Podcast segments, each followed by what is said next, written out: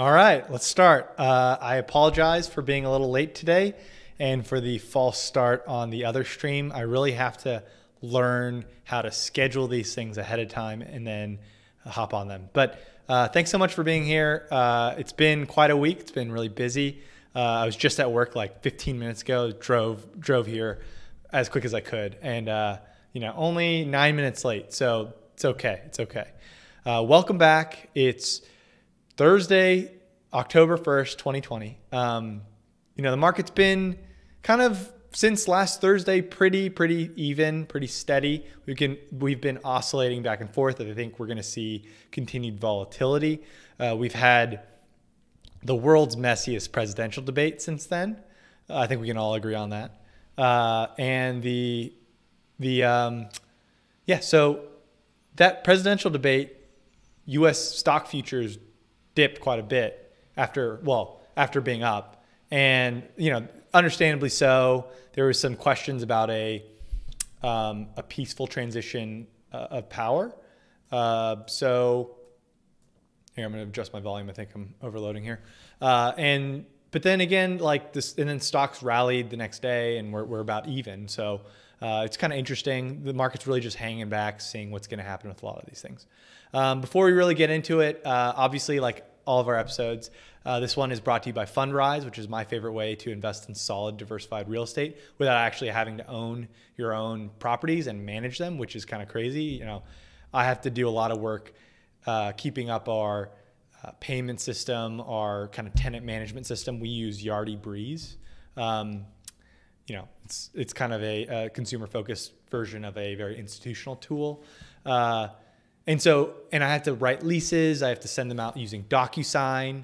Uh, it's a lot of work. So if you don't want to do that and want to expect something like they've seen historically, again, can't expect it. But um, you know they've seen somewhere in that eight to twelve percent range year over year types of returns. It's pretty solid. So especially in this kind of crazy time, stability, not having Mr. Market chirp at you, having a big private equity team to support you and kind of roll out your money uh, that's really, really good. So, and if you're here for the first time, don't forget to sign up for Morning Sense, which is our free daily morning newsletter.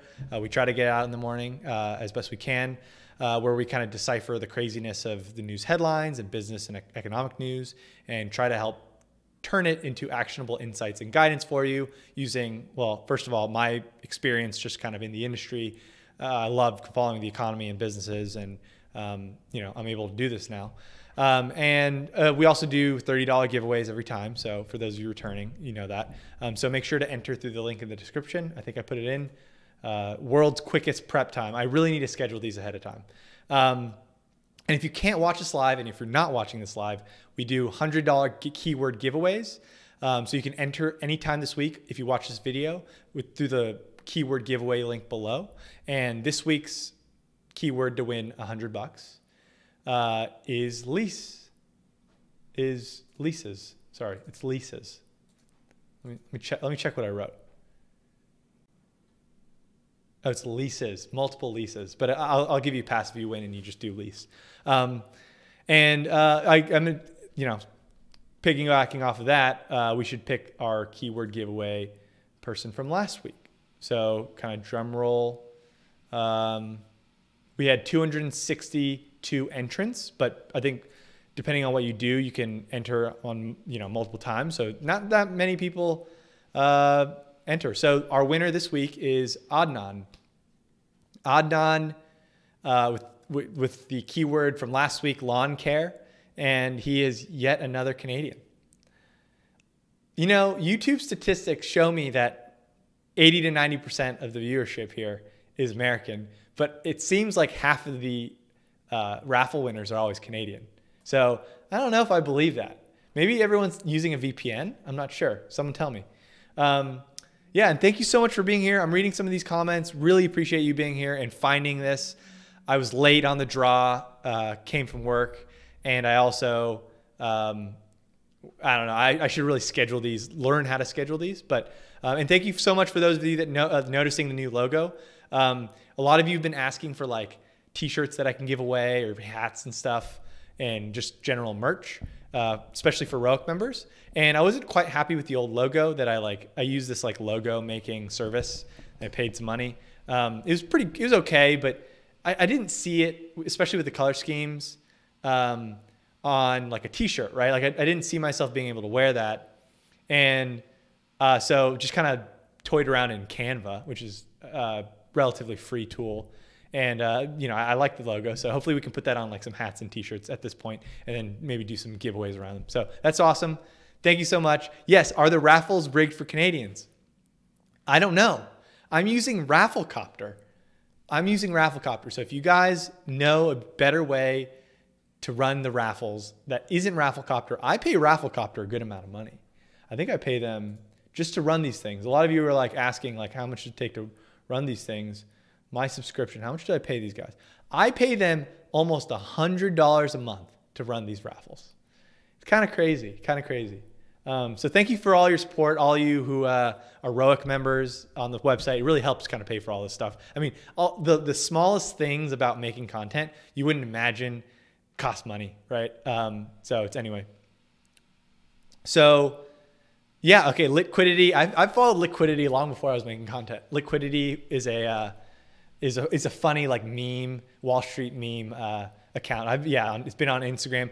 Finance God. I talked to Finance God uh, Finance God is hilarious as well. So go follow Finance God on Instagram if you like the like Wall Street finance joke meme accounts. Uh, finance God and Liquidity are kind of the two ones that I can think of off the top of my head. But I don't really have time to to be on Instagram anymore. I barely have enough time to create enough content for you guys and, and, and girls. So thank you so much for being here. It's been crazy. It's crazy week. Although the stock market hasn't been that crazy. Playboy is now going through going public. They are now public or they're planning on going public through a SPAC, um, Mountain something, MCAC. I, I, can never get these SPAC names straight. Um, yeah. Oh, yeah. And d- before I forget, if you're new here and if you have a question that you're just dying to get answered, remember to call into the voicemail number below. It looks like we have like nine voicemails from from last week that I need to get through quickly. So um, yeah, that's the way to kind of know, maybe not cut in line. Sometimes the chat moves really fast the voicemails are more entertaining for everyone. So hopefully we we get some of those answered. Um, and yeah, so let's dive into it. It's been crazy. So I mean, for those of you that are on the new Morning Sense newsletter, you know, I'll show you what it looks like, and we can pop to a different view. Give me a second here. Uh, desktop. There it is. This is my Gmail. And this is what it looks like. So we're, we're constantly trying to make it and, and improve it, trying to summarize what we have. We have my quick reads up here, uh, you know, the business news that we really care about or that, that are important for the day. And then kind of my read. And I try, try to help interpret using like my experience valuing. Like I've, I've, I've basically read the filings and done models for hundreds of companies through my career. And obviously like I'm doing, I'm kind of managing companies' finances. So me looking at valuations and looking at filings, I'm just a lot faster. So even if you're good at it, you know, hopefully, you know, my insights, whether or not you agree with them or not, um, are helpful, right? And kind of let you know off of a gut, you know, is something overvalued? Is something looking interesting, right? And you don't really know if it's a screaming buy unless you do a lot of digging. So you know, here we're uh, we are fundamental long-term investors at heart and uh, you know we like to have fun with these SPACs, but just know that I like a lot of I think I've gotten some comments that were a little confused. Uh, nowhere on the Roic big board does it say speculative bets. So when you think about your investment portfolio, you got to think capital compounders, strong multi-year long-term growth stocks at reasonable prices. So you know things that we always like. Um, you know, deeply undervalued value stocks or really kind of undervalued stocks that might you might hold for like a one to three year performance for cash flow. And then you got real estate, and then you got kind of like your inflation hedges. So that's like gold, potentially Bitcoin, and then you got cash. And so I think the latest iteration of our target allocations today are, if you see here, are 20% cash. So I am increasingly convinced that household savings through COVID are good enough to get us through a few more months. But if government government stimulus does not continue and we can't come to an agreement left and right, This is not a political show. It's just can you come to an agreement to give the people enough stimulus? Then I think you might see a, contraction. So that's what I'm keeping the 20%. And if the market rips on us and keeps ripping on us, and then new information comes out and we're just in the clear and we're in a, in a brand new bull market and it's very obvious, I won't feel so bad not having put 20% of my cash to work. But I will feel very bad if I invest this cash right here, um, right now, knowing valuations are pretty high. We're enter we're in uncharted territory with fiscal policy, monetary policy, uh, trade with China. We are in uncharted territory. I would be remiss if we had another stock market drawdown and I didn't have what we call in the industry dry powder. So, dry powder just means available cash to deploy. So, I, I feel pretty good and pretty defensible here. We anchor our portfolio with the 20% allocation to real estate.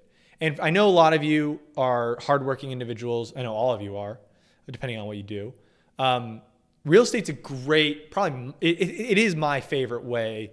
If I had to pick one way of like, if you are 60 years old and you want a passive real, a passive stream of income for your investment portfolio. It definitely isn't bonds, especially when rates are near zero. It's diversified real estate in the private markets, not the public.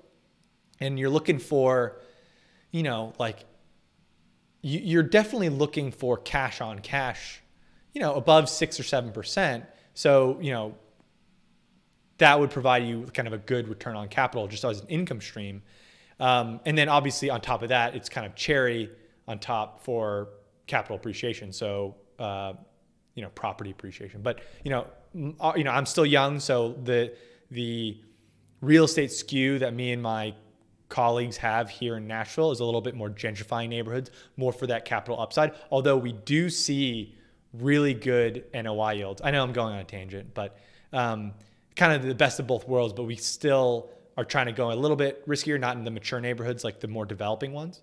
Um, so I really like real estate. That keeps you grounded. You don't have Mr. Market saying every day your your properties are worth less. Your properties are worth more. Your properties are worth less. Sometimes that's really toxic, right? But we don't want to rob ourselves if you're under the age of I don't know, 55, 60. You don't want to rob yourself of truly innovative companies that are going to change the landscape of how people do business or people interact with the world or buy things from the world. And we are in a time more than any of constant innovation. So that's why half of the portfolio it's very it works out very nicely. Target allocation, uh, you know, is stocks. And nowhere when I do these SPAC videos, nowhere in this am I saying they are core positions here. They're just it's just fun content to create. You know, just you know it's fun to think about companies that are earlier stage pre-revenue so again when you when you think about the pie chart you know in, if i'm more risk on than i am now i usually would have a sliver here for speculative bets you know but what i would actually in today's world what i would do is i would say this is my investment money and then this is my fun money this is money i would otherwise buy on an extra chipotle burrito or this is a, this is the amount of money that I would otherwise be going to the bars and restaurants, but it's COVID, so I can't. So, you know, a lot of people would just divert all that money to investments. But it's again, we got to live a little. You know, divert some if you if you're kind of craving some more excitement in your life. Just think about them and bifurcate them in your head. You got the vast majority of your wealth should be in your investment portfolio, and then whatever you would otherwise use at the casino, you know, there are SPACs abound. It seems like there's two SPACs coming out per week that are high profile, and you know everyone and their and their mother has a SPAC now. Every financier is opening up a um, opening up a SPAC, so it's kind of crazy. So again, just keep that in mind whenever you see like these SPAC videos on me uh, from me. Whenever I'm saying like this looks interesting, I'm comparing it against other speculative bets. I'm not comparing it against King Daddy uh, Amazon, right? Amazon is it's just like one is an investment and one is a one is gambling. So just keep that in mind. Awesome. Um, Cool. So I'll I'll I'll answer uh, a question. A question from the chat right now. So Mark, thank you so much. Uh, how would you value a company with negative EBITDA, and why don't most of the stocks you pitch use a DCF? Is it because they are usually too young? Well, I'm not really pitching. Uh, I'm trying to. There's a lot that goes out in the news and a lot of high profile stocks out there. You know, I really like capital compounders. Those things, like highly diversified, dominant businesses, don't necessarily need a DCF. Um, that's kind of the Warren Buffett style, right? So if I'm buying Microsoft, I don't really need to, like, I have access to institutional research reports. I don't need to pour through uh, their DCFs a ton to really know if something looks reasonably priced, but I know their incremental ROICs are going to just compound my capital over time. Even if I buy at 10 to 20% higher, sorry, I'll move this back to me. Even if I buy 10 to 20% higher than uh, you know what the DCF says, but I also don't know today what the discount rate should be. Uh, if they have incremental ROICs of like 50, 20, 30%, then all I got to do is wait six months or a year and then it'll just keep compounding, right? So some, some of these things are just so slapping in the face obvious that you just kind of want to let them allocate your capital for you. I would rather uh, Satya Nadella go invest in more servers for his Azure uh, services, cloud services, than me try to go find another stock. Does that make sense? So if I own Microsoft or Amazon, I know for a fact they have so many investment opportunities out there. Whether Amazon probably like inherently knows that if it's going to spend a billion dollars on a company, it wants to see a 5x plus return on that. Where am I going to find a 5x plus return? Pretty no brainer, meaning, no, Satya Nadella, you know, uh, Jeff Bezos, those guys, and obviously they're gigantic teams and they have huge finance teams, investment teams. They have sure bets where it's going to be 2x, 3x, 4x, 5x, 6x returns, 10x returns.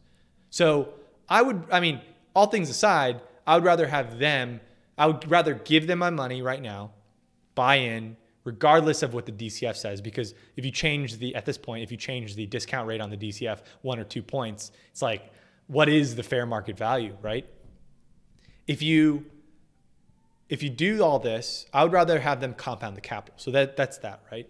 For the earlier stage companies that I'm not pitching, I'm just covering them for you if you're for your kind of speculative bet portfolio, they are too early stage. So if it's something is negative EBITDA or negative cash flow, um, then I usually go on how good is the business, first of all, how big is the market? Do I think they're going to win a material share of that market?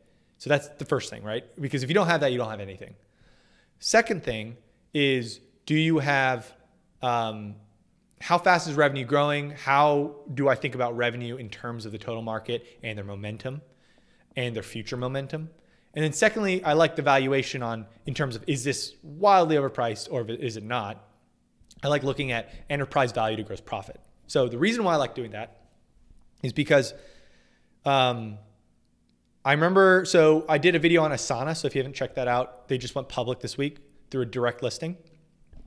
Dustin Dustin Moskowitz, Moskowitz, I think Dustin Moskowitz, who is a co-founder of Facebook, is the CEO of Asana, and he got directly asked about, you know, managing profitability and revenue growth, and he said, so good, you know, he knows what he's doing. He said, as a CEO, I am less focused on profitability as I am on the unit economics. So it all boils down to the unit economics. Are the unit economics attractive? And how much can I grow my units? So you can be growing a million percent a year. But if you lose money on each teddy bear you sell, let's say, let's say you sell a billion dollars of teddy bear a year. And let's say you sell them for a dollar each. So you sell a billion teddy bears a year. But it costs you you know, one a dollar ten to make them. I don't want you to grow. I don't I want you to scale back because you are losing money. So that's what we call unit economics. So unit economics are how much money does it take you to to make the product and how much do you get from selling it? So revenue minus direct expenses. So the reason why I look at gross profit is because that generally on a quick glance captures how much money they're making by units. And when you're early stage, you really have to ramp up your corporate costs. You need HR, you need accounting, you need legal, you need your C suite, you need salespeople, you need marketing, all this stuff, right? This is stuff that I'm doing, like I budget myself in my day job. You know, talk to my CEO about that. Um, so when you don't have, when you look at kind of the gross profit, and when I'm talking about revenue growth and gross profit and gross margins should stay relatively similar, right? I want to see forward gross profit and get a valuation on forward gross profit and try to compare that against some of their peers because the whole point of a super early stage company is if their unit economics are good, then you that gross profit should grow in tandem with revenue growth and corporate costs should stay around sim like it should it'll grow obviously but you you start out with a big base and it'll grow slower while revenues and gross profits grow over those costs right? So it's kind of like that. So that's why I look at gross profit enterprise value to gross profit. Cool. And obviously that's why earlier stage companies don't have debt. They have a lot of cash because they know they're going to burn cash until they get until gross profit scales over their corporate costs but a lot of them are still down here. And for some of them, like Nikola and this new one called AppHarvest, they don't even have revenue. So I don't even look at that. I don't really like those ones.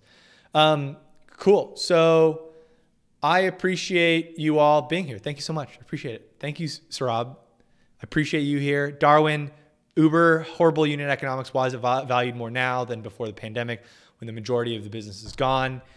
Uh, I think it's because they're seeing a, a um, well, two things. And I don't follow Uber and Lyft super closely. I think some of the California worries about them not being able to operate in California is a little bit uh, dispelled for now. Two, I think you know I think the market has generally gone up too, and the, you know if you think of them as a tech stock, which arguably they are aren't. Um, they're going to be traded with Nasdaq baskets. So, like, let me let me pop back to a, a screen here for you. Nasdaq. So you look at the year chart, right? So why is Uber more expensive, you know, more expensive than it was before this year? Well, the whole Nasdaq is. So I think there's some funds flow things there, and baskets, basket buying. And two, I would say why do people like Uber? I don't like Uber. I always thought the unit economics were really bad. I've kind of come back on the iBuying trend with homes. I don't think the unit economics are all that great for Chamath Palihapitiya's Opendoor or Zillow or Redfin. Um, so I don't have a huge view on on those three iBuying stocks yet. But you have to really be careful about return on equity on that. Anyway, uh, neither here nor there. Uber, it's it's it's the faith if Uber is going to scale over bad unit economics, right? Um, by the time they scale, though, don't you think autonomous driving is going to come eat their lunch? I think Uber, Lyft, Postmates, I like DoorDash. DoorDash is the best of them all. But connecting drivers and delivery to buyers, I might do that tonight, honestly, after the show. I'm starving. Um, is one of the weaker types of network effects, in my opinion. Because you just like some of these things you can be super intellectual about, but sometimes you're like, you just have to ask yourself this. When I use this product, is that the only one that I'd use? And do I just always go to that? Or two, do I have that product plus all of its competitors and just like price shop? That is a really, really good indicator of if something is more commodity or if something is more barrier to entry and moat, right? So when you think about Google or what, what do you do on the, on the internet? You go to Google and you search stuff, right? You don't even go to DuckDuckGo and you don't even go to Bing. Or maybe some of you are crazy out there. You don't go like when you go to social media, you go to Facebook, Instagram, um, and now TikTok is threatening that regime. Um, when you know when you go shop, where do you go? You go Amazon, right? Amazon and Go- Amazon is ripping the shopping away from Google. Um, but when you go look for a, a ride, a lot of people have both Uber and Lyft, and then they just like check, wait, who has more drivers and what's the price? And then similarly, like when I look at, uh, when I look at, I'm getting some intense modeling questions here. Uh, hopefully I get to it. Um, when you look at, uh, lost my train of thought. When you look at, uh, like Postmates, Uber Eats, DoorDash, Grubhub, like uh, Seamless Web, like you usually price compare them, right? So, anyway, that's all that. I'm down a rabbit hole. I'm going to answer this one because Joe, it seems like you're asking about DCFs. When you look at, at your weighted average cost of capital, so WACC for your DCF, which is a discounted cash flow model, which is how we value companies, do you factor in the IRP, i.e., revenue percentage by country, for the overall RFR? That, that makes a huge difference in cost of equity. Um, also, what equity risk premium do you use? 6.9%. Um, so, first of all, I think DCFs are breaking down right now as someone who's done hundreds professionally. Um, I will say when you're in the industry, and I don't know if you are, so maybe I'm talking out of my just my end of, of the experience in the industry. I have never talked to another hedge fund analyst that has gotten bogged down with what the discount rate is. Because at the end of the day, um, first of all, I don't know what IRP is. Is that international risk premium? So I kind of, that's really interesting. I do think you have to factor how much is international and how much is like North America. That's really interesting. I don't really have an answer for you for that right now. Uh, when you're talking about equity risk premiums, it's like at the end of the day, there are, let me show you this, right? And sorry, for those of you uh, that don't want to geek on me, so you can with DCFs, you can hold on. So equity risk premium. Let's just do some googling. A lot of people here aren't are just trying. So it, it basically means the excess return that investing in the stock market provides over the risk-free rate. So instead of investing in a treasury bond that you know is going to get paid back by the US government, which is what we consider the risk-free rate, um, how much more return do you need to invest in the stock market? That's the premium that you need. That's what an equity risk premium. So the way you, you teach that, a lot of people teach that is the CAPM model, right?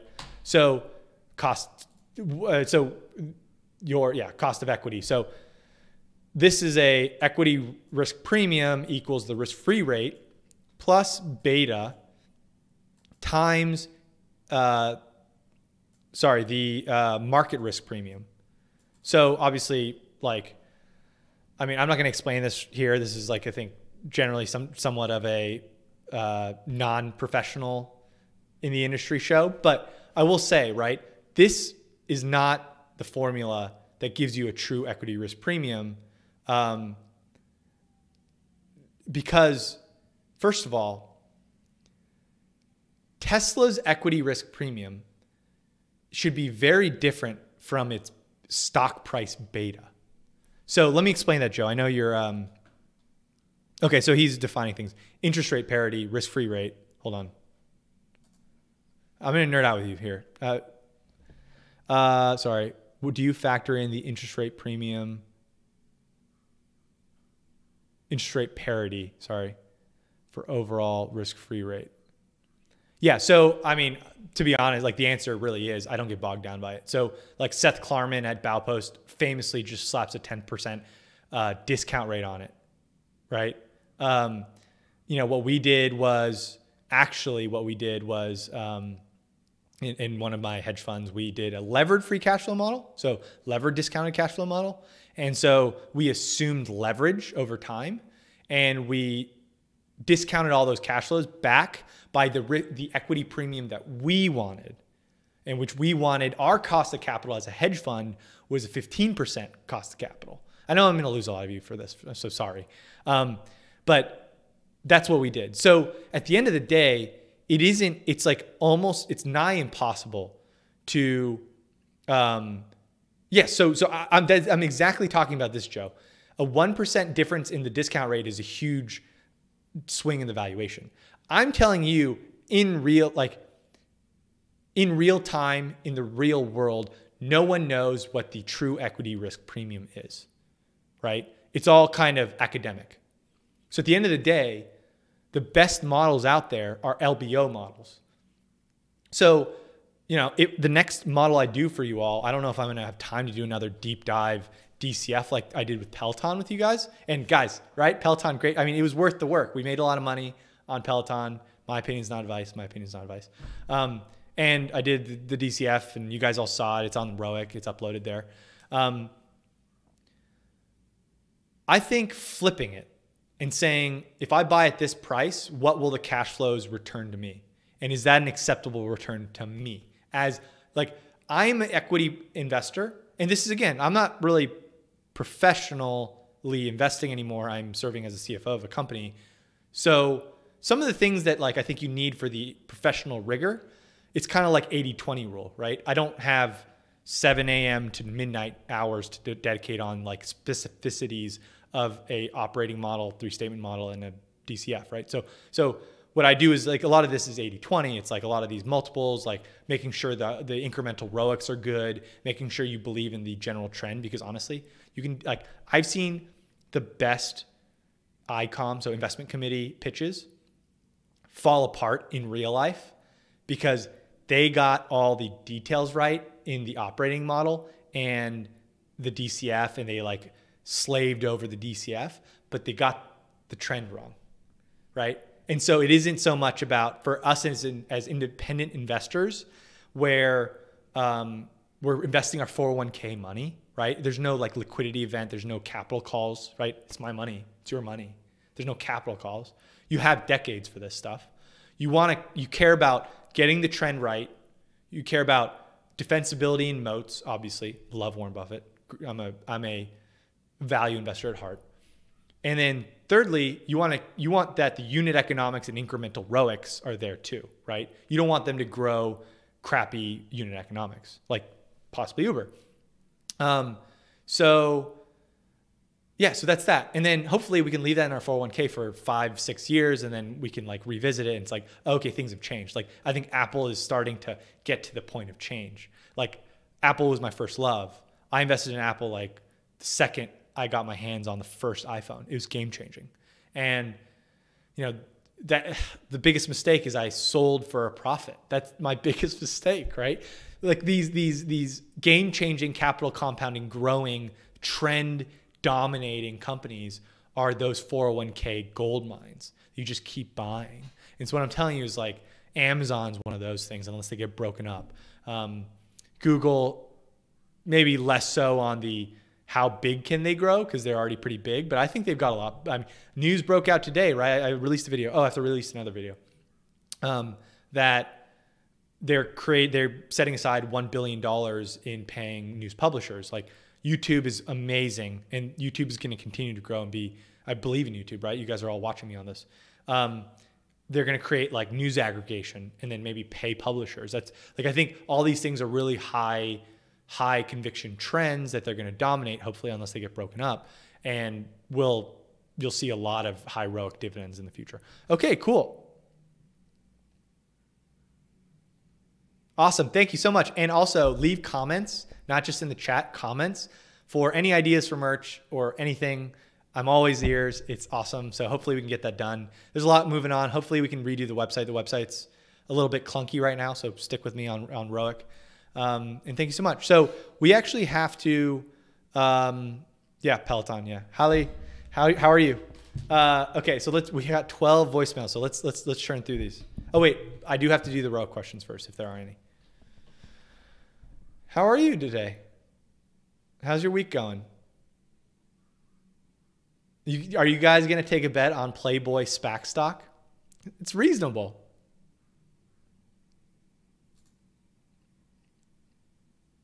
All right, so hold hold on while I pull up the Q and A's. Okay, so we got we got a couple actually. Um, let's see, five days ago, one week ago, PayPal versus Square, we did that one. Palantir, DCF model numbers, Roku. Okay, so we got a few. We got a lot of questions. Okay, cool. Thank you so much. So Jose is asking, uh, hey Justin, Palantir's IPO. Okay, so yeah, um, ten dollars a piece. SuRo Capital Corp owns around 5.7 million Class A shares of Palantir. Bought them at 2.8 a share. Uh, fair value at 5.3 a share. When uh, Palantir IPOs at 10 bucks, will this increase SuRo Capital's fair value by 27 million? Or is that already priced into the current stock price? So that's an interesting question. So ticker SS, this is interesting. Sentio. Let's go to Sentio. Ticker SSSS. That's four S's. They're trading at a Okay, they're down 11%. They're trading at a $161 million market cap. And I would have to look at their net asset value. So if you do the calculation and you add up all their net asset value, this is what I have to say. Go into their filings, go look at what they are holding. And if you can sum, sum up um, the fair values of all their holdings if you can. Some things are private. I don't know. I don't know anything about SuRo Capital Corp. Uh, and that's more than the enterprise value of where the stock is trading at today, then it's trading at a discount to NAV. So that inherently means that they own assets that people think will lose value, or they're going to invest in a way that destroys value, which is really insulting to a management team, investing management team. Um, so do that. I can't do that in real time for you, but go do that. And but your your your hunch is right. If you think that they own a bunch of assets that aren't going to lose value and are worth more than what the company is worth right now, that's an arbitrage opportunity and you should buy that. Like that is a great kind of value investing pitch for sure. So I'll do that. More of a financial engineering value investing pitch. So sorry I can't do that in real time. It would take a lot of filing work. So um, increasing cash position. Andrew's asking, would you increase your cash position? So he asked this last week. So we're catching up. Last Thursday, would you increase your cash position position at all? Sell some positions when most of your stocks are long-term capital compounders and tax-free accounts, and you've maxed out contribution room as a college student, or just hold. If you're truly it's tough to find the real capital compounders, but if you're truly in the Amazons, the Microsofts, and some of the growth ones that I'm in, I think you just hold. I think you just hold because I know you're a college student, but just hold them because when you sell, you don't know if it's going to keep going up or down. And so, like, at that point, you're kind of 50 50 at the vagaries of the stock market to for that to have been a good good move or a bad move. So for now, like especially for retirement accounts, just hold, just hold, right? Like you're not touching that stuff. Um, Tom S is asking uh, change in conviction for Google and Facebook. Can you provide a quick update on why you have lowered your conviction on Google and Facebook? So I've never, maybe it was like kind of unclear on the Rogue Big Board. I never actually lowered the conviction. I just don't like it as much as Amazon. Does that make sense? In order, I like Amazon, Google, Facebook, Microsoft around the same way. Does that make sense? Amazon, Google, Facebook, Microsoft. And then if you want international exposure, go buy the Chinese dominance. I don't think China is breaking up anything for antitrust, right? So I, I, I will be su- like surprised if China ever broke something up because of antitrust, just because the government owns everything. All right, Jordan O just followed through my live DCF walkthrough number one. At the very end, when you're checking, dis- oh, a lot of modeling questions today. When you're checking depreciation and amortization, I came up with different numbers slightly. If you're multiplying revenue by 3.8%, the number I get on Excel are different from your numbers. Oh, yeah. So for the first video, Jordan, it's actually, um, that was a hard code. So the 3.8% was a um, dividing by depreciation and amortization by revenues. So I backed into that number. Also, I got got a lot of this a lot of these questions, and I I asked the same very question when I was starting to learn how to discounted cash flow models. Um, don't necessarily use the D&A number, so dis- depreciation and amortization number in the income statement. You want to use the one from the cash flow statement. So they can disclose D&A on the income statement, uh, but on the cash flow statement, that sums up all the non-cash D&A. So just use that number. So that's that. Um, Roku, Tyson, what's up, man? Um, I know you're on here. Um, what are my thoughts on Roku? Uh, I haven't covered Roku in a while. Roku has been a resilient honey badger in a highly competitive market. Um, I don't love it long term because the valuation here is very expensive.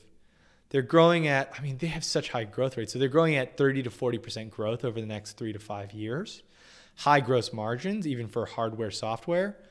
Um, but they are trading at like 25 times forward gross profit. And I I have trouble understanding.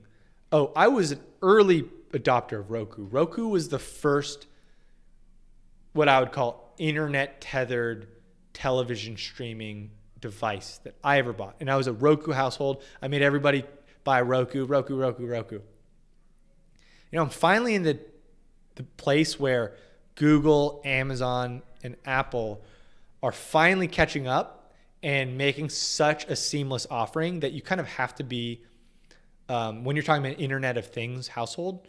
Like I think of your your your TV box as part of the Internet of Things, and so you're either going to be a kind of Google Nest Internet of Things household, or you're gonna so you say okay Google, like that's what's gonna happen, or you're gonna be an Amazon household and you're gonna say hey Alexa, right? And so you're to have a Fire Stick, you're to have an Alexa, you're to have these, um, the Alexa like, you know, uh, pods and, and screens and all that stuff. Um, or you're going to do Apple TV because it integrates with your phone and your mobile and your iPad.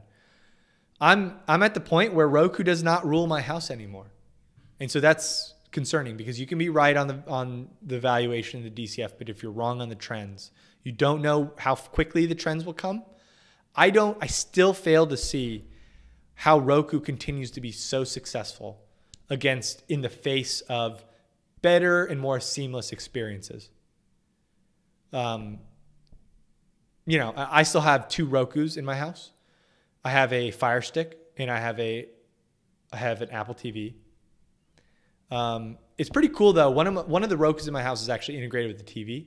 It's a TCL. It's like the lowest tier. It's like a big Costco TV. Um, so maybe that's, I mean, maybe, maybe I'm wrong there. I think they're really expensive. So if you're to pay 25 times forward gross profit on a growth company, you know, I think I'd rather buy Spotify. I think they just have a better moat long term. Um, and they're trading at, and they have a similar growth rate. Uh, and they're trading at 15 times forward gross profit. So you're getting 10 turns of a discount buying Spotify to the same type of consumer than you do a Roku. And so I prefer Spotify. So it's not that I hate Roku, it's just expensive and I, Spotify is more reasonably priced. Awesome. Cool. Thanks, Tyson. Uh, when is it? Andres is asking, hold on. So Rob, the uh, this First, prioritized Q&A is for ROIC members uh, that support me on a couple cents.com. And so we have a little forum on there and it's just like a little section that says Q&As for live shows. So I, I, handle these first and try to get to voicemail questions. And then as you can tell, I try to get to text questions. Um, okay, Michael, I'll, I'll refresh too. Um, so good, good time to get in Boeing. I think I just, I, I forgot my rationale, but I don't like Boeing too much. Um, okay, so Andres says they just announced a deal with the U.S.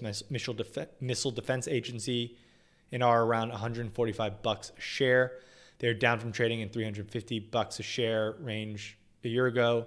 They still have defense military contracts, and eventually the commercial deals will come back. When is Boeing a buy? Is it better to wait until the commercial business is back to normal or until we get a vaccine? Uh, my question is considering a two to three year time horizon at minimum. I think there are better COVID stocks that are more directly correlated with the return to the world. What I'm like, I know this is going to be apples and oranges, but certain goods are like mattresses. So when you're looking at mattress stocks and when you're looking at maybe bus stocks, like bus manufacturers, or when you're looking at even I, I did I was I was on a deal that was potentially going to acquire um, a one of the largest LASIK eye centers in the country, um, and products like these, so planes, buses, uh, large ticket consumer goods, they're not super comparable, but but I'm going to explain it. In a recession or in hardship, people just flat they're the first things people don't buy. When you are struggling for money as an economy, the last thing you're going to buy is a, is a mattress. I mean, you might be selling a mattress, to be honest. You're not buying mattresses. Um, when the airline industry is fighting for dear life, uh, the last thing they're going to do is buy new planes when their current planes fly. So I just don't think, like, let me look at the valuation of Boeing. Just give me a second. I'll share my screen. I don't care. Someone might. Okay, so let's look at it together. Um, so 170, 67 bucks a share. Okay, they're trading at estimates are saying. See, if you look at the estimates, this is their Boeing 737 Max scandal hit here. I think this is a COVID hit. And then analysts are currently, I don't know how dated these estimates are, currently estimating a 34% rebound in it, right? In revenues. That being said, they're still trading at 15 times forward EBITDA, which is okay. I, it's just on my mind, like less than consumer goods companies uh, that are doing well. So it's not cheap. It's not cheap. So I don't love it. All I have to say, I know we have a lot of questions today. I don't love it because if this was trading at like five times forward EBITDA, then maybe. Um, I'm to hide the screen. I'm to see if one of the big investment banks that I have access to has a research report on Boeing. I'm sure they do. It's a big mega cap stock. Um, give me a sec. My internet's kind of slow. Hey guys, chit chat while my internet's slow. All right, let's see. Boeing.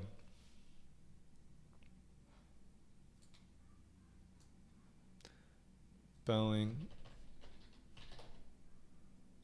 Huh. No. Okay. No research reports. So we're a little little out of luck there. So I just don't love it. I think there are better stocks to put your money with. I don't think it's a, you know, maybe it's a it's not catching a falling knife, but it's a company that's poorly run, highly levered. Um, they have huge missteps with their like how they build their their planes. I mean, this seven seven thirty seven max scandal. I just don't have any confidence in that company or their momentum or the COVID trend. So if you're trying to be like picking a good stock and understanding valuation is hard enough, which is why I'm here. And when you're going to be right about if a company's going to do well, man, if you have to be right about five, four things, that's tough, right? So think about going to the roulette table. Um, it's a, it's always hard for me to bet on individual numbers because not only do you have to bet be right that it's red or black, you also have to be right that it's an even number or that it's a it's a specific number. So the more things you have to be right about, the more likely it is that you're wrong, right? So with Boeing, you have to be right about COVID and the return to work and business travel. So by the way, the the majority of, of, of airline revenues are consumer, but half of the profits are business. So you have to re- you have to be right about the return to business travel, which I don't see happening very soon. Plus, you have to be right about the replenishment cycle of airlines to buy more Boeing jets. Thirdly, you have to be right about are they going to be is there going to be a movement to buy more Airbus or Bombardier jets over uh, Boeing because of Boeing's you know crappy handling of situations? And then fourthly, you have to be right about like that they can get there through liquidity and get there, you know, fast enough and be managed in a good way. You have to be right about all these things. Uh, It's just something that I have no confidence on three out of four of those or four out of five of those really. So it's just not a not a investment that I would I would like. Cool, awesome. So uh, Michael, you said you had one more, so I'm going to refresh this. Okay, so Michael, I answered this last week, but Albertsons is a resilient business. And go back to previous, I should do a dedicated video on Albertsons. Um, as I want to rotate into value stocks, and we've kind of seen value stocks do better, we've seen financials do a little bit better recently. I think there will be a rotation. It's like tech has taken a lot of the upside away. I believe in them because even if I'm buying a, a true dom- truly dominant and game changing uh, tech stock with a lot of momentum to go forward, it's like if you buy 20% too high and a company is compounding at 100% a year or compounding at 50% a year, it's like you kind of don't care. You just want to catch on whenever you can and hold on for dear life. Um, but I want to rotate us out what out of more speculative growth stocks into value is my core thesis. And so Albertsons, quick pitch, elevator pitch, um, dominant and second largest uh, grocery store chain in America. I don't love groceries. It's bad. It's a bad low margin business, but it's sticky and stable. And through COVID, no matter what happens to COVID, I know Albertsons is going to keep making money, right? I think there's a lot of upside. A lot, some a good part portion of their revenues are in kind of gas sales, and we know gas and and motor travel is down, or it's it's been recovering, but you know it's generally down from where it was. So I think there's an upside factor there. I think it's resilient in terms of what happens if we have to keep staying at home in lockdowns. Like people are buying more food, and you got upside there. And third, let me show you the valuation. It's insane. It's it just went public this summer, and it's not very well covered. So I think it's trading at a discount to Kroger. And so, by the way, what Kroger is to the middle of the country and kind of southeast, southeast, Albertsons is the West Coast. Like I grew up across the street from an Albertsons, and they're generally mid-tier, nicer kind of ones. They're like mid-tier. They're not like Whole Foods, but they're not like, you know, kind of Aldi or Lidl or whatever you have, whatever you, you know. Anyway, whatever. They're trading at 4.7 times forward EBITDA. So all you got to do is believe they survive for four years, four and a half years, and you get paid back in cash your full investment. And Now you own a company for free. Think about it like that. When value, valuations get that low, I mean, all you got to do is make sure the cash flow stays the same and you own it for you own it for 4 years, you get paid back your investment. That's like, "Hey man, give me a 100 bucks. I'll give you 20 a year back." And then you're like, "Heck yes, as long as you believe that I'll be there giving you 20 bucks a year for more than 4 years. You pay me a 100 bucks, I pay you 20 a year, 20 a year, 20 a year, 20 a year, 20 or sorry, 25, 25 a year, 25 a year, 25 a year. And after 4 years you're like, "Wow, now I have to keep paying you 25 and your money's you get paid your money back. And so I'm trying to bring it around to valuation super low. I think it's a super resilient business no matter what happens with COVID. And I think there are some upside factors there, even though grocery stores are tough. Um, cool. Awesome. Uh, compared to Walgreens and Dollar General, Dollar General is trading at much higher multiples compared to Walgreens. Walgreens, Boots Alliance. I think these stocks have a lot more upside. Like they're kind of vying for um, public health too, right? They have the like Walgreens and CVS have those minute clinics, those initiatives. They have these partnerships with like all like uh, Express Scripts, and they're doing a lot more. But okay, Walgreens is trading at 6.8 times forward EBITDA for 12 months EBITDA. It's not so bad. Interesting. Okay. Walgreens Boots Alliance. Interesting. 6.8. Pretty cheap. Uh, oh, here's why. Oh, never mind. Here's why. They have less than a 5% EBITDA margin. Very, very low margins. So let's compare Walgreens. Oh, yeah, sorry, let me share my screen. To, well, what am I talking about? CVS, CVS.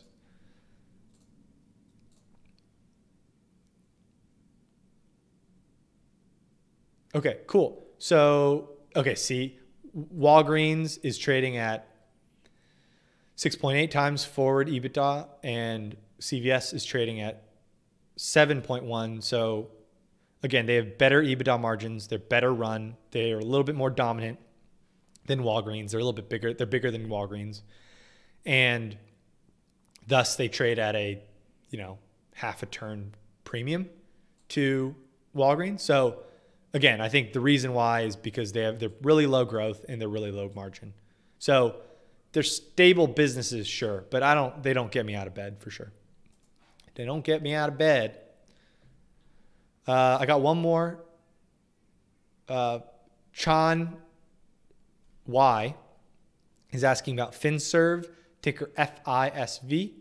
Um, I always like to buy back office software stocks. Love that too. I agree. I mean, like, uh, yes. Sorry, B2B software, right? Like I, see we work with Asana, we work with Atlassian, we work with Salesforce, we work with Smartsheet, we work with all these things. When you know how sticky they are in businesses, you love B2B software stocks. And that's why B2B software stocks have such a high multiple and high valuations is because everyone loves them. They're super sticky. They're high quality businesses, high margin, high growth potential too, uh, high high incremental ROICs when they catch on because all you got to do is flip a switch and say you have a subscription on, right? There's no incremental capital needed. Um, so in that sense, it's kind of like infinite incremental ROICs, or sorry, infinite. Yeah, I mean it's not infinite because they spend on marketing costs. Um, sorry, I digress. FinServe, F I S V.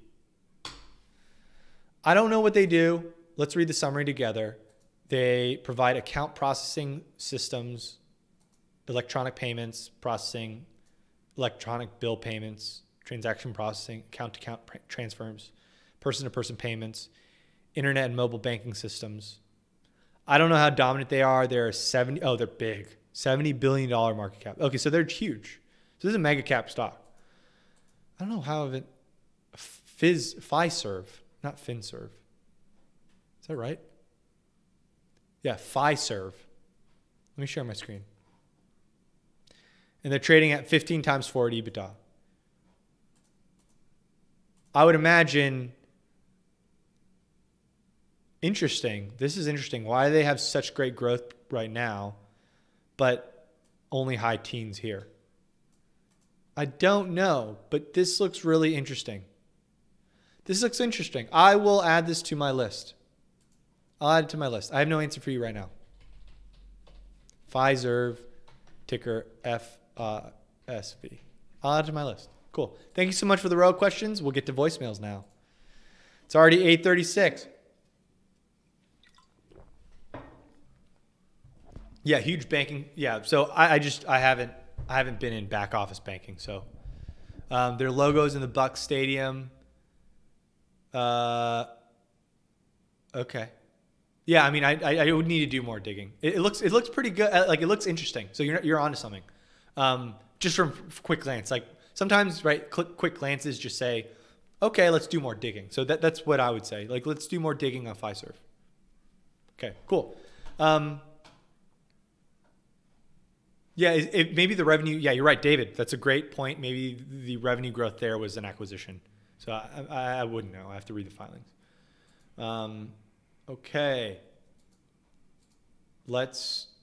Oh wait. So it seems like someone else posted a question. So I have to refresh. You guys are gonna make me go over. I was a little late, so it's okay. I'll go a little bit over. Good week for everyone. I hope so. Okay, so Perry, thank you so much, Perry. Talking about Asana and talking about so Asana ticker ASAN, how will they handle moat? So I think when people think about moat, right? Um, it's they learn it from Warren Buffett, right? Who's not a software guy, and they learn it from um, in the sense that we always got to look for a moat, which is not always true, right? Because I'm just saying, like, the thesis on Albertsons is the fact that it has no moat, right? Like anybody can open up a superstore next to them and, you know, uh, just like sell products too. Uh, there's really no moat there. Um, what I would say with business software as a service moats, there are some network effects, but then there's some corporate mind share process and stickiness um, that kind of are really, really strong. It may not look like a classic value investor moat, but in like them combined turn into a moat. So this is why business to business software is so valuable. Because being a the best and dominant and sticky um, business software is itself a moat. Like, if you do the best one, right? Microsoft Office, they have all that stuff. All corporations are not a corporation until they have Microsoft Office, right? Like, there's a point in that that makes it sticky, right? They put in cloud, they have uh, SharePoint and OneDrive, a lot of these things. Um, the integrations of Word, how Word copies and pastes into PowerPoint, all these things. People get trained on that stuff.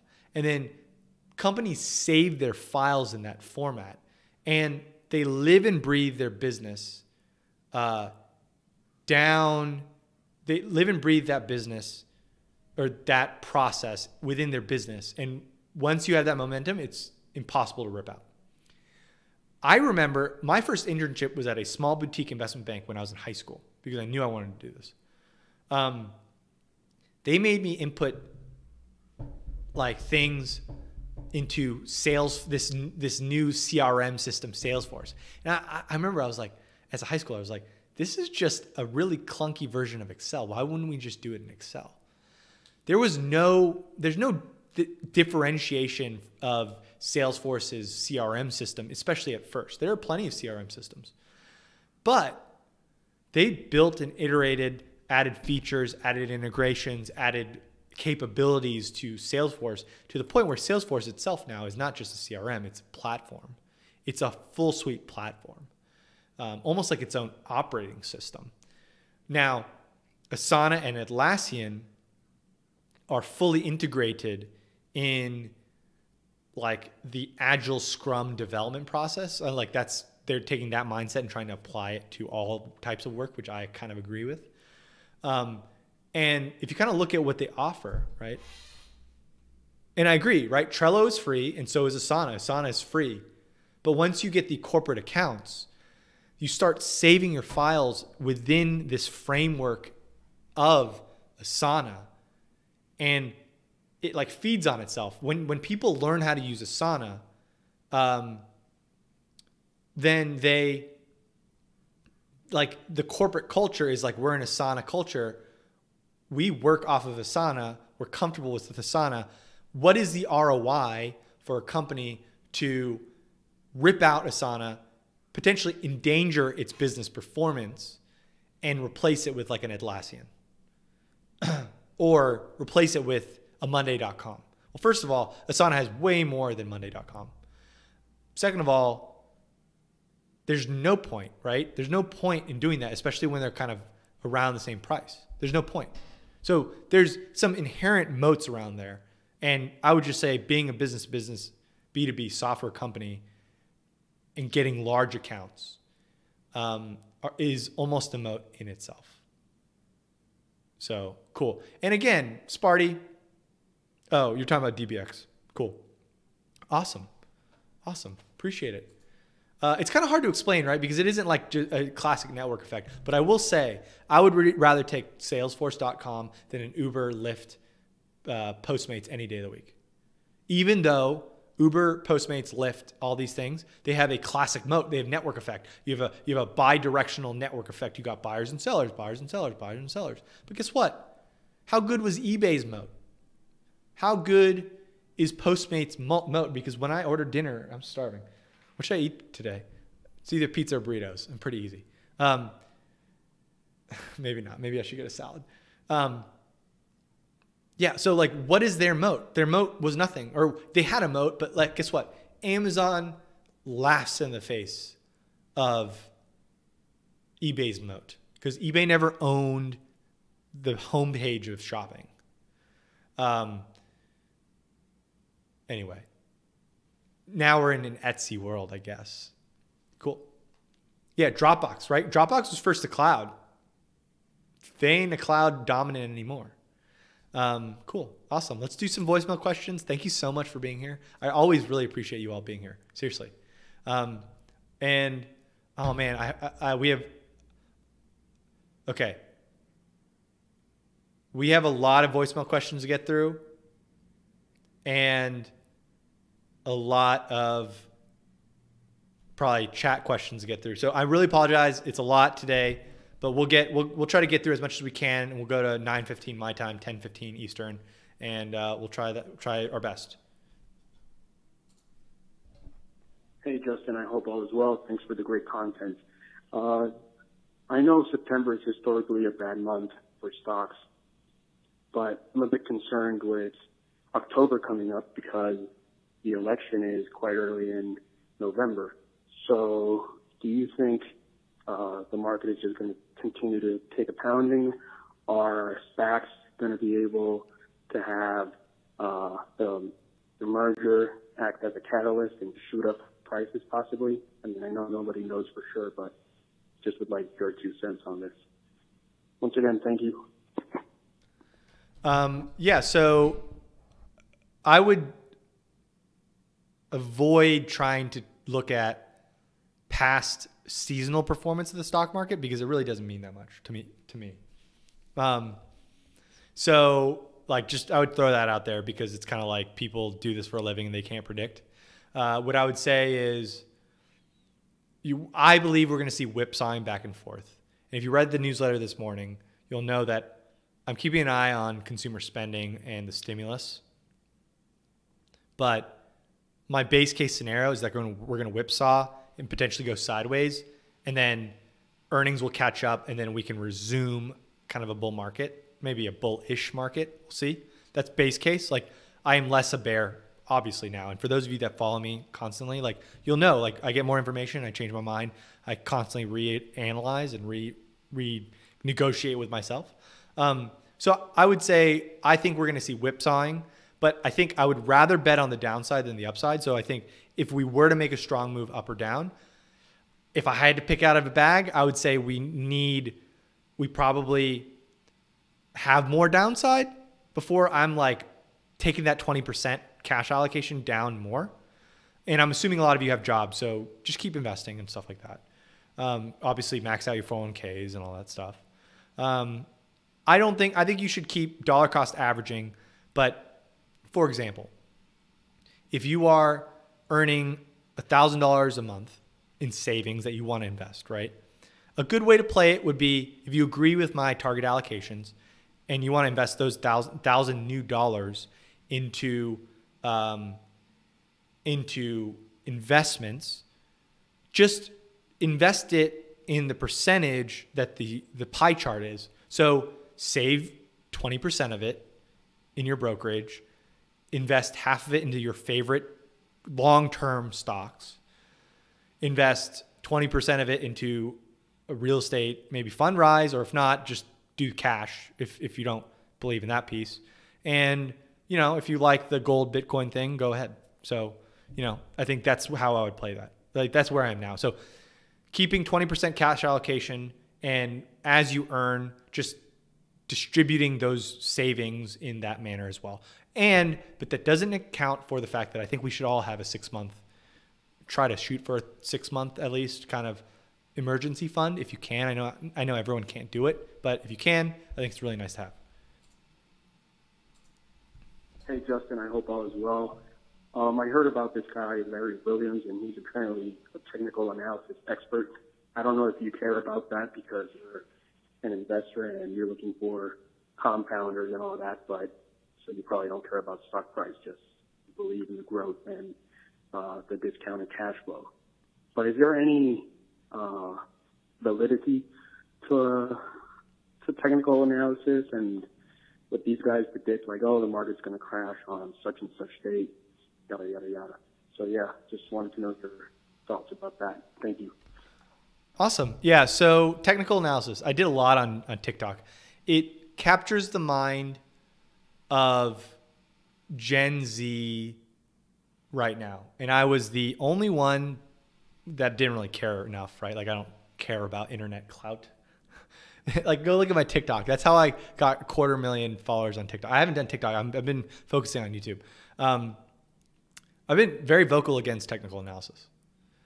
Uh, if it works, it's extraordinarily rare to be good enough to consistently make money.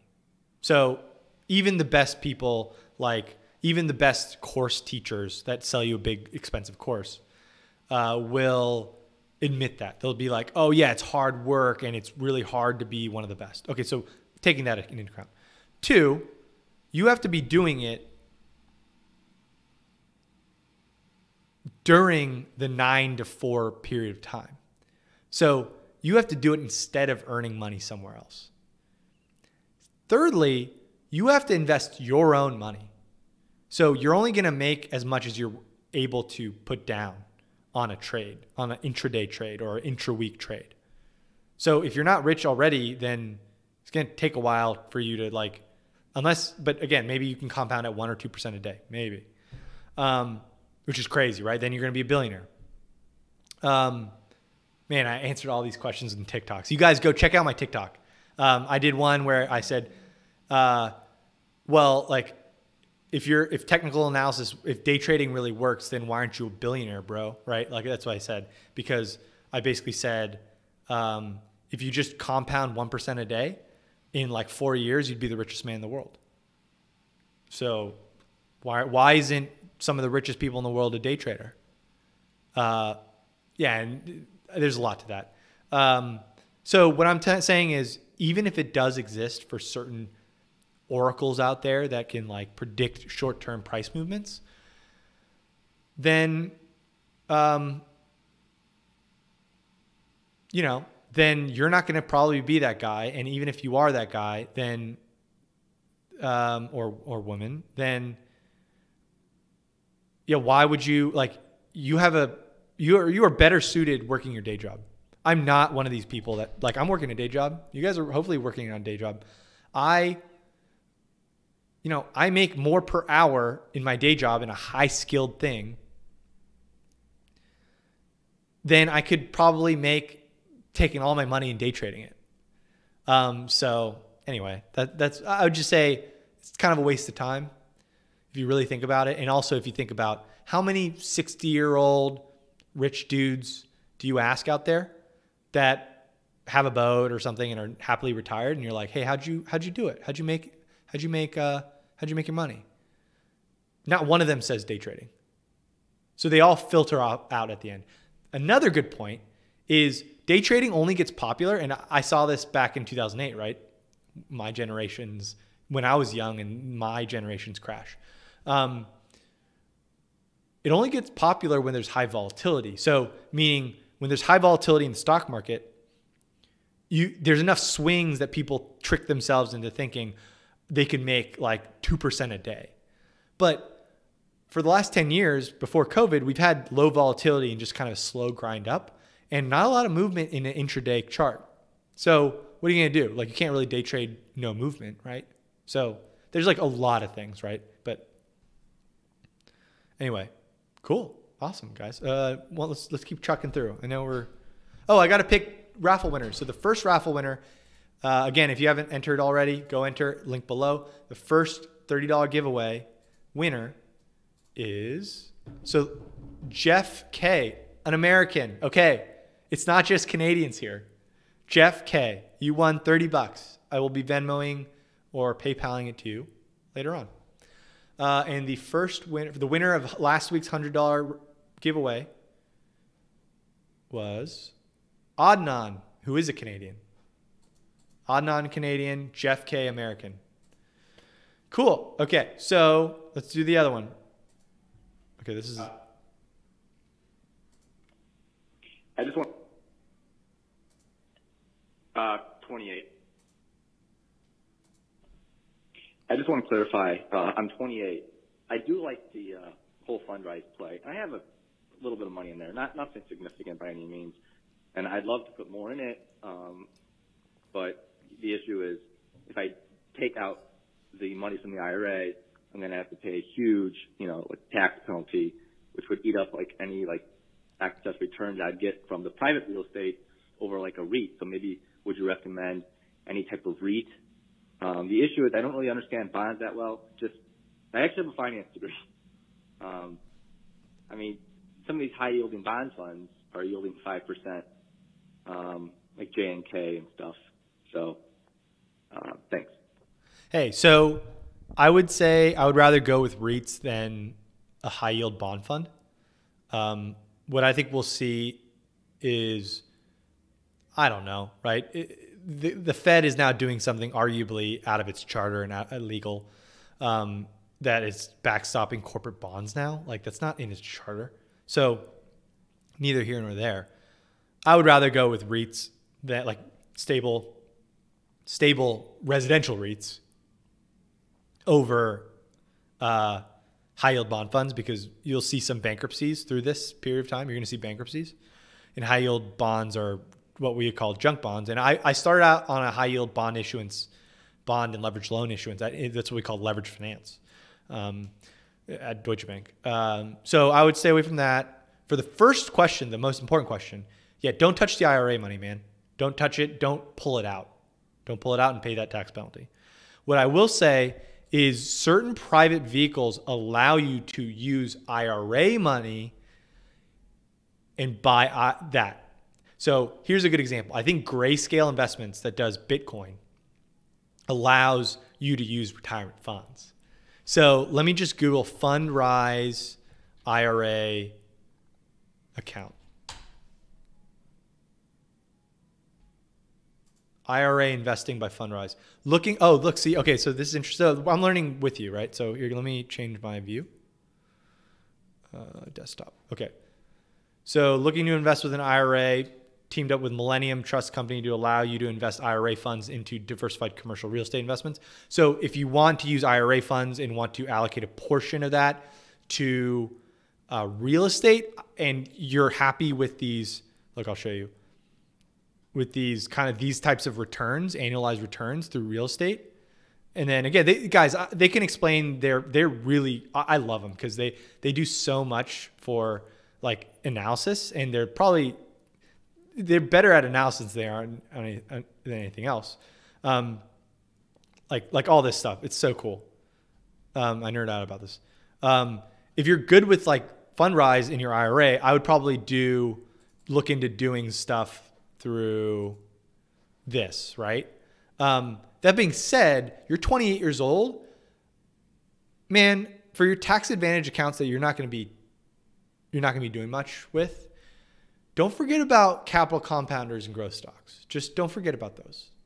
But if you're if you're like kind of afraid of the markets and you want more stable allocations, then I would prefer this right here personally and it's not just because I'm sponsored. I mean, I reached out to them, right? So like, I would rather do this personally than a high yield bond fund at five percent. Or, I mean, I guess another good example if you're gonna if you're gonna play that and you don't want to do real estate and you want to do corporates, right? High yield bond is corporates. So s- s- companies have high yield bonds and they have stocks, right? So so if you don't want to do that, then um, let's see, then you can do like AT&T, right?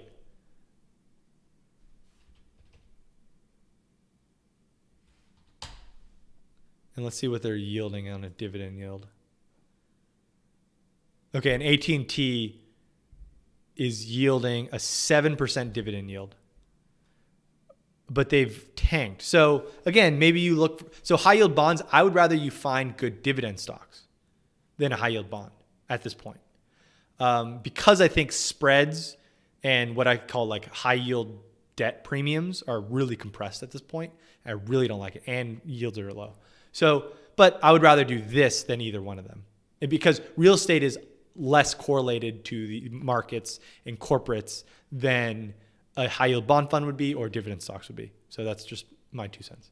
Um, all right, let's keep chugging through. I know we're not going to get through all of them, but we'll try our best. Hey, Justin. Uh, big fan of the show. Um, I just had a quick question. Um, I was wondering if you had done any research on CRISPR uh, with Cas9's genetic uh, engineering type deal. There's some companies like CRISPR Therapeutics and then Editas who are doing it right now.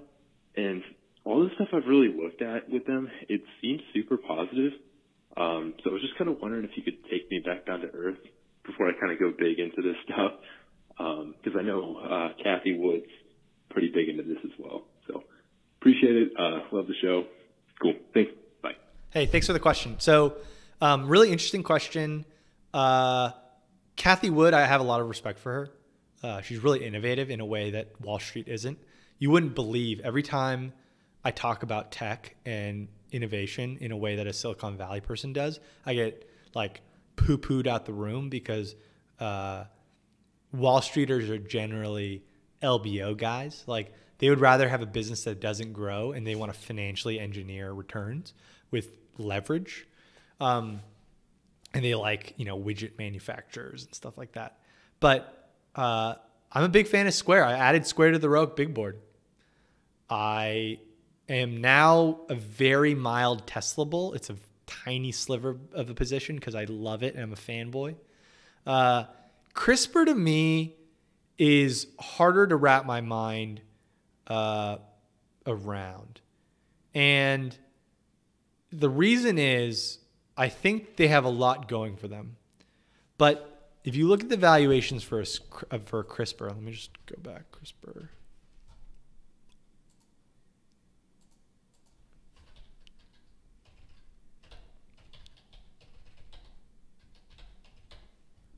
And for those of you that don't know what CRISPR is, it's, I mean, let's, it's uh, like a genetic gene editing tool. So we can edit genes now. Um, where am I going? Uh, I lost my spot. Okay.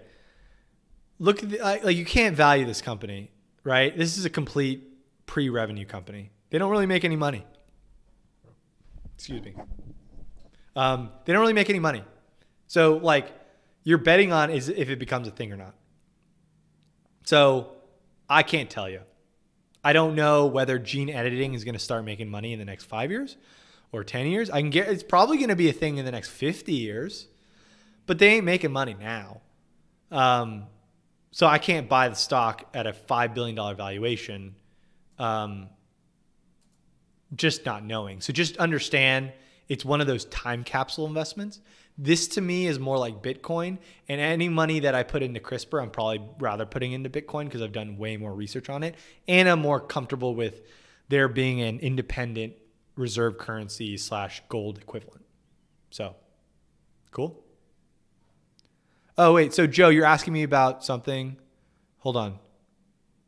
Joe, you're in uh, IB, World Investment Banking, and you hate it but the pay keeps you going. It's those golden handcuffs, man. Oh, wait, let me change my view.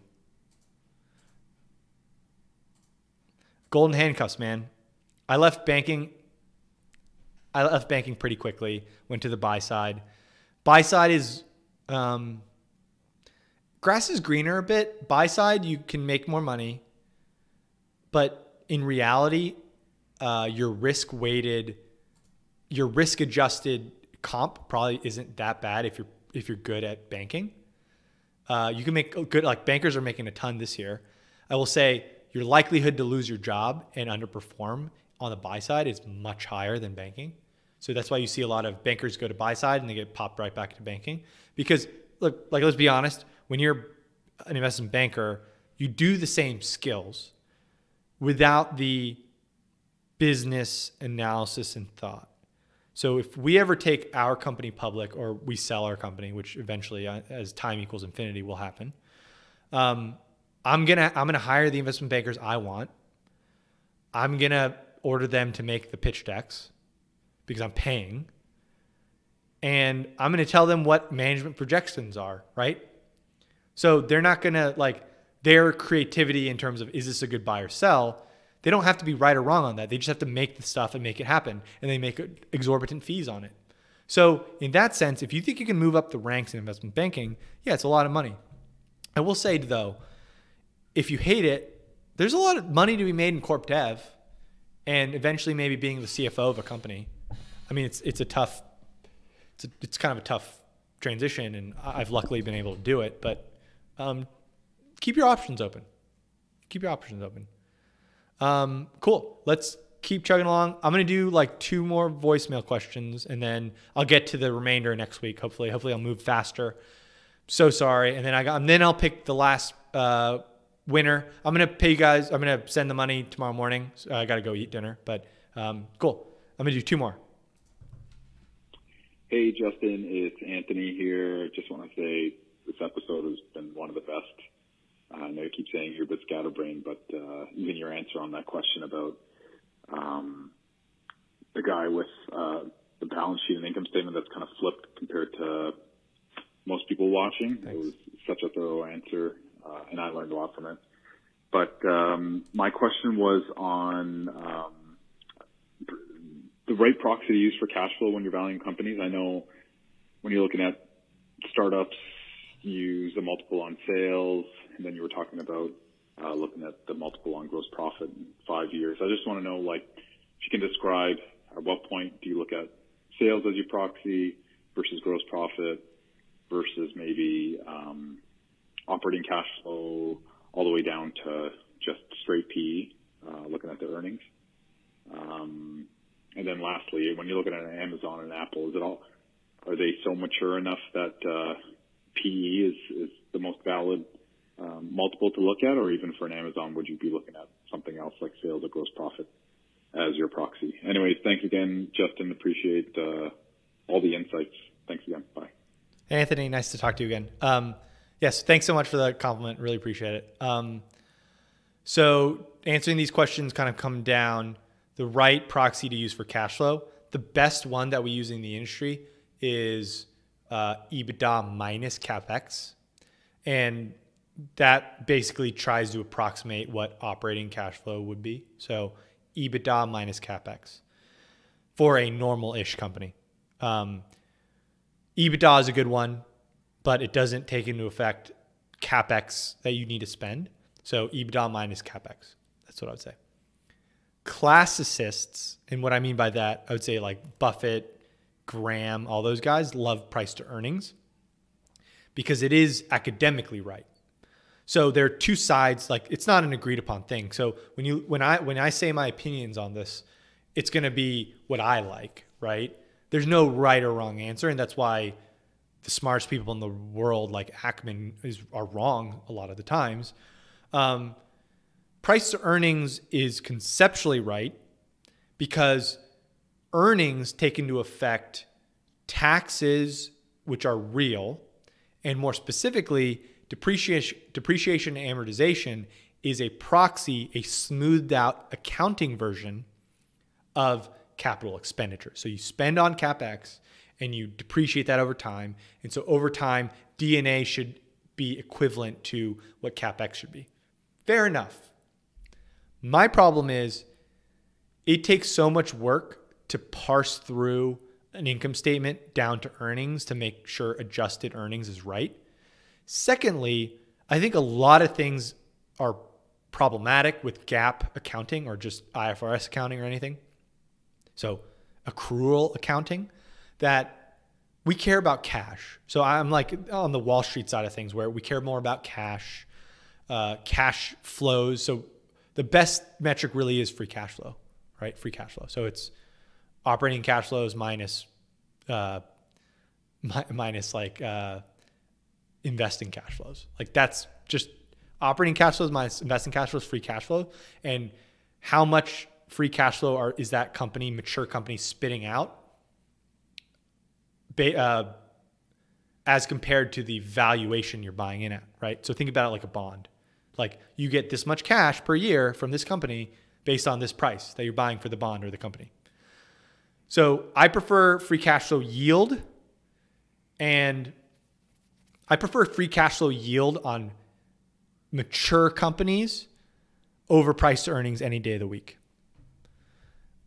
I don't like price to earnings are easy to calculate on a S&P level so when you're doing hundreds of companies so I like doing like I do PE when looking at the whole market but for a mature company free cash flow yield if I had to pick one free cash flow yield for companies like Amazon or Google or things that actually still have good growth rates I know they're huge but they're still growth companies right like even if I look at Google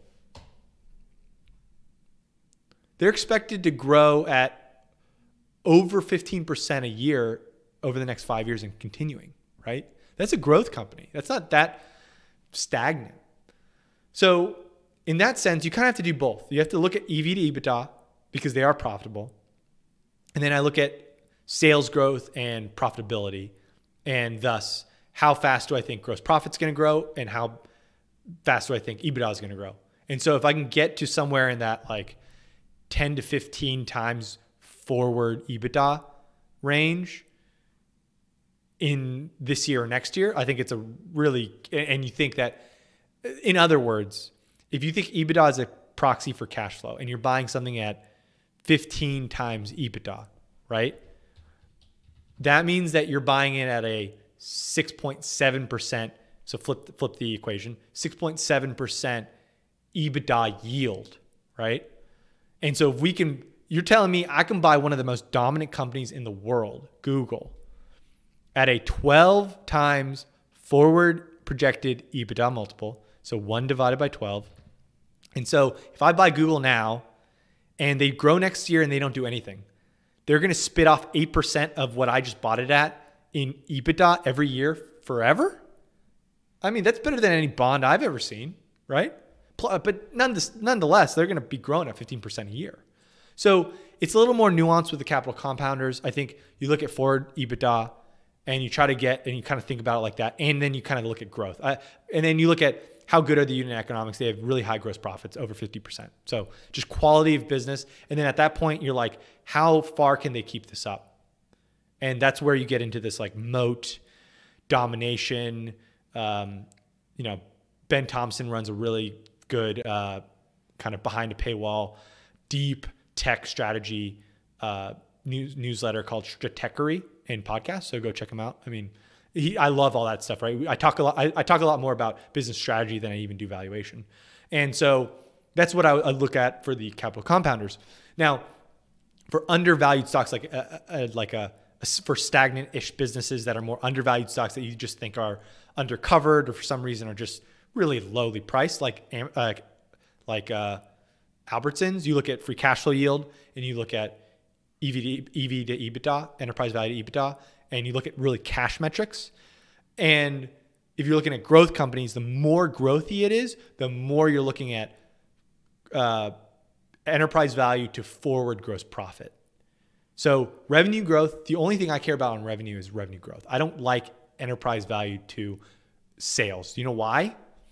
because enterprise value to sales for a um, for a retailer that sells t-shirts for a 5% margin is just so different from enterprise value to sales for salesforce.com that has like 80% gross margins right? You just make more money the more you sell on on Salesforce than you do a t-shirt retailer, even if their revenue growth is the same. So I look at enterprise value to forward gross profit because that takes into account um, that whether or not you're buying, if you're selling uh, t-shirts or software, and then I look at revenue growth because that gross profit will grow in tandem with revenue growth.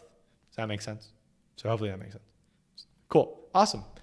Um, I'll do one more, and then I really gotta gotta go, and then and then we'll uh yeah, and then I'll pick the last winner. Okay, so that one was dud. Hey, so last week I asked about CRISPR. I don't know if you're going to get to it today, but I want to know if it would be a good time to buy. Okay, so we talked about CRISPR. should I wait for it to get a patent or something? And if you already got that question, what do you think about Zillow? Is, is it a fine time to buy it? And also, would it be a bad time to buy it now because of the climate? Um, and on top of that, real estate seems to be shifting right now from cities to more rural areas. As you said, the Sun Belt. Um, New York City is looking really depressive and almost in a bubble. I'm looking at some houses there just for fun and obnoxiously overvalued for really, you know, not great buildings. So what do you think about that and the shift and what I should do about Zillow and if it's a good time to buy? Thank you. Yep. I really like Zillow. Uh, I don't know why I haven't added to, to the strong growth section of the Rogue Big Board yet, but they're trading. Let me show you guys. This was a very technical session. Um, so Zillow is trading at 14 times forward. I think they have a lot of barriers to entry. They own Zillow and Trulia and HotPads, and they are growing at expected crazy clip. They've got solid gross margins. They're not profitable yet, but they're at that scale where they're kind of going to scale over profits. I really like it. Honestly, I pr- probably rather I would rather own Zillow than Red. Uh, I don't know. I'd rather own Zillow than Redfin Opendoor, but owning a basket of Zillow, Redfin, Opendoor isn't a bad option to me. I think, but I would probably own more Zillow than the other two, just because the other two are just so early stage. Um, and they can do iBuying if, if they want. I mean, yeah. So I just like I think this is a really good play. Like I, I like Zillow for sure, and I'll I should I'm gonna write a note to consider it for the Big Board as well. Um, let me see where did my notes go. So we have Fiserv and Zillow. Um, the whole rural movement to the Sun Belt, yeah, like I think I agree. I mean, and I think Fundrise sees it when you talk to their investment group, and I see it. I'm in Nashville in the Smile State kind of thing. Um, yeah, I don't I don't think it affects your my investing my public market investing decision, but it definitely affects my Fundrise investing position or you know the massive amounts of real estate we own here in Nashville. Um, you know, and the second I see Nashville's things turning, like where I don't think that this has inherent advantages oh, for growth, then maybe I'll sell some of these places and invest elsewhere. elsewhere. So anyway. Cool. Awesome. So that was the last question. I'm a little over time. I appreciate you all so much. And thank you so much for another great session. We were a little more technical today. Um, and I loved it. Uh, like, I love it. I love it. So we're to pick the last winner. So the last winner of the $30 raffle, which I'll pick, I'll send it tomorrow morning, is Bob S. I think this is your second time winning. Bob S. from the United States. Bob S. You have a long last name. So if that gives you a hint. Um, Awesome. Thank you so much. This is really great. And it's great to see you all again. I'll be here next Thursday. And, um, you know, as the channel grows and as we can't get to all these questions, um, we're, we're getting through most of them still. So I'm not too worried. Um, I, am going to try to get to everybody. And again, on ROIC, you know, every week or so, I try to like respond to all DMs. So if you're a ROIC supporter on there, um, don't worry. We kind of revamped the logo so that we can make merch and give away like t-shirts and stuff. So that'll be fun too. So I appreciate it. Uh, have a great night. Hopefully you all are staying safe and uh, you know safe during pandemic and just safe in general and investing wisely. So appreciate it and have a great night. We'll see you next time. Bye.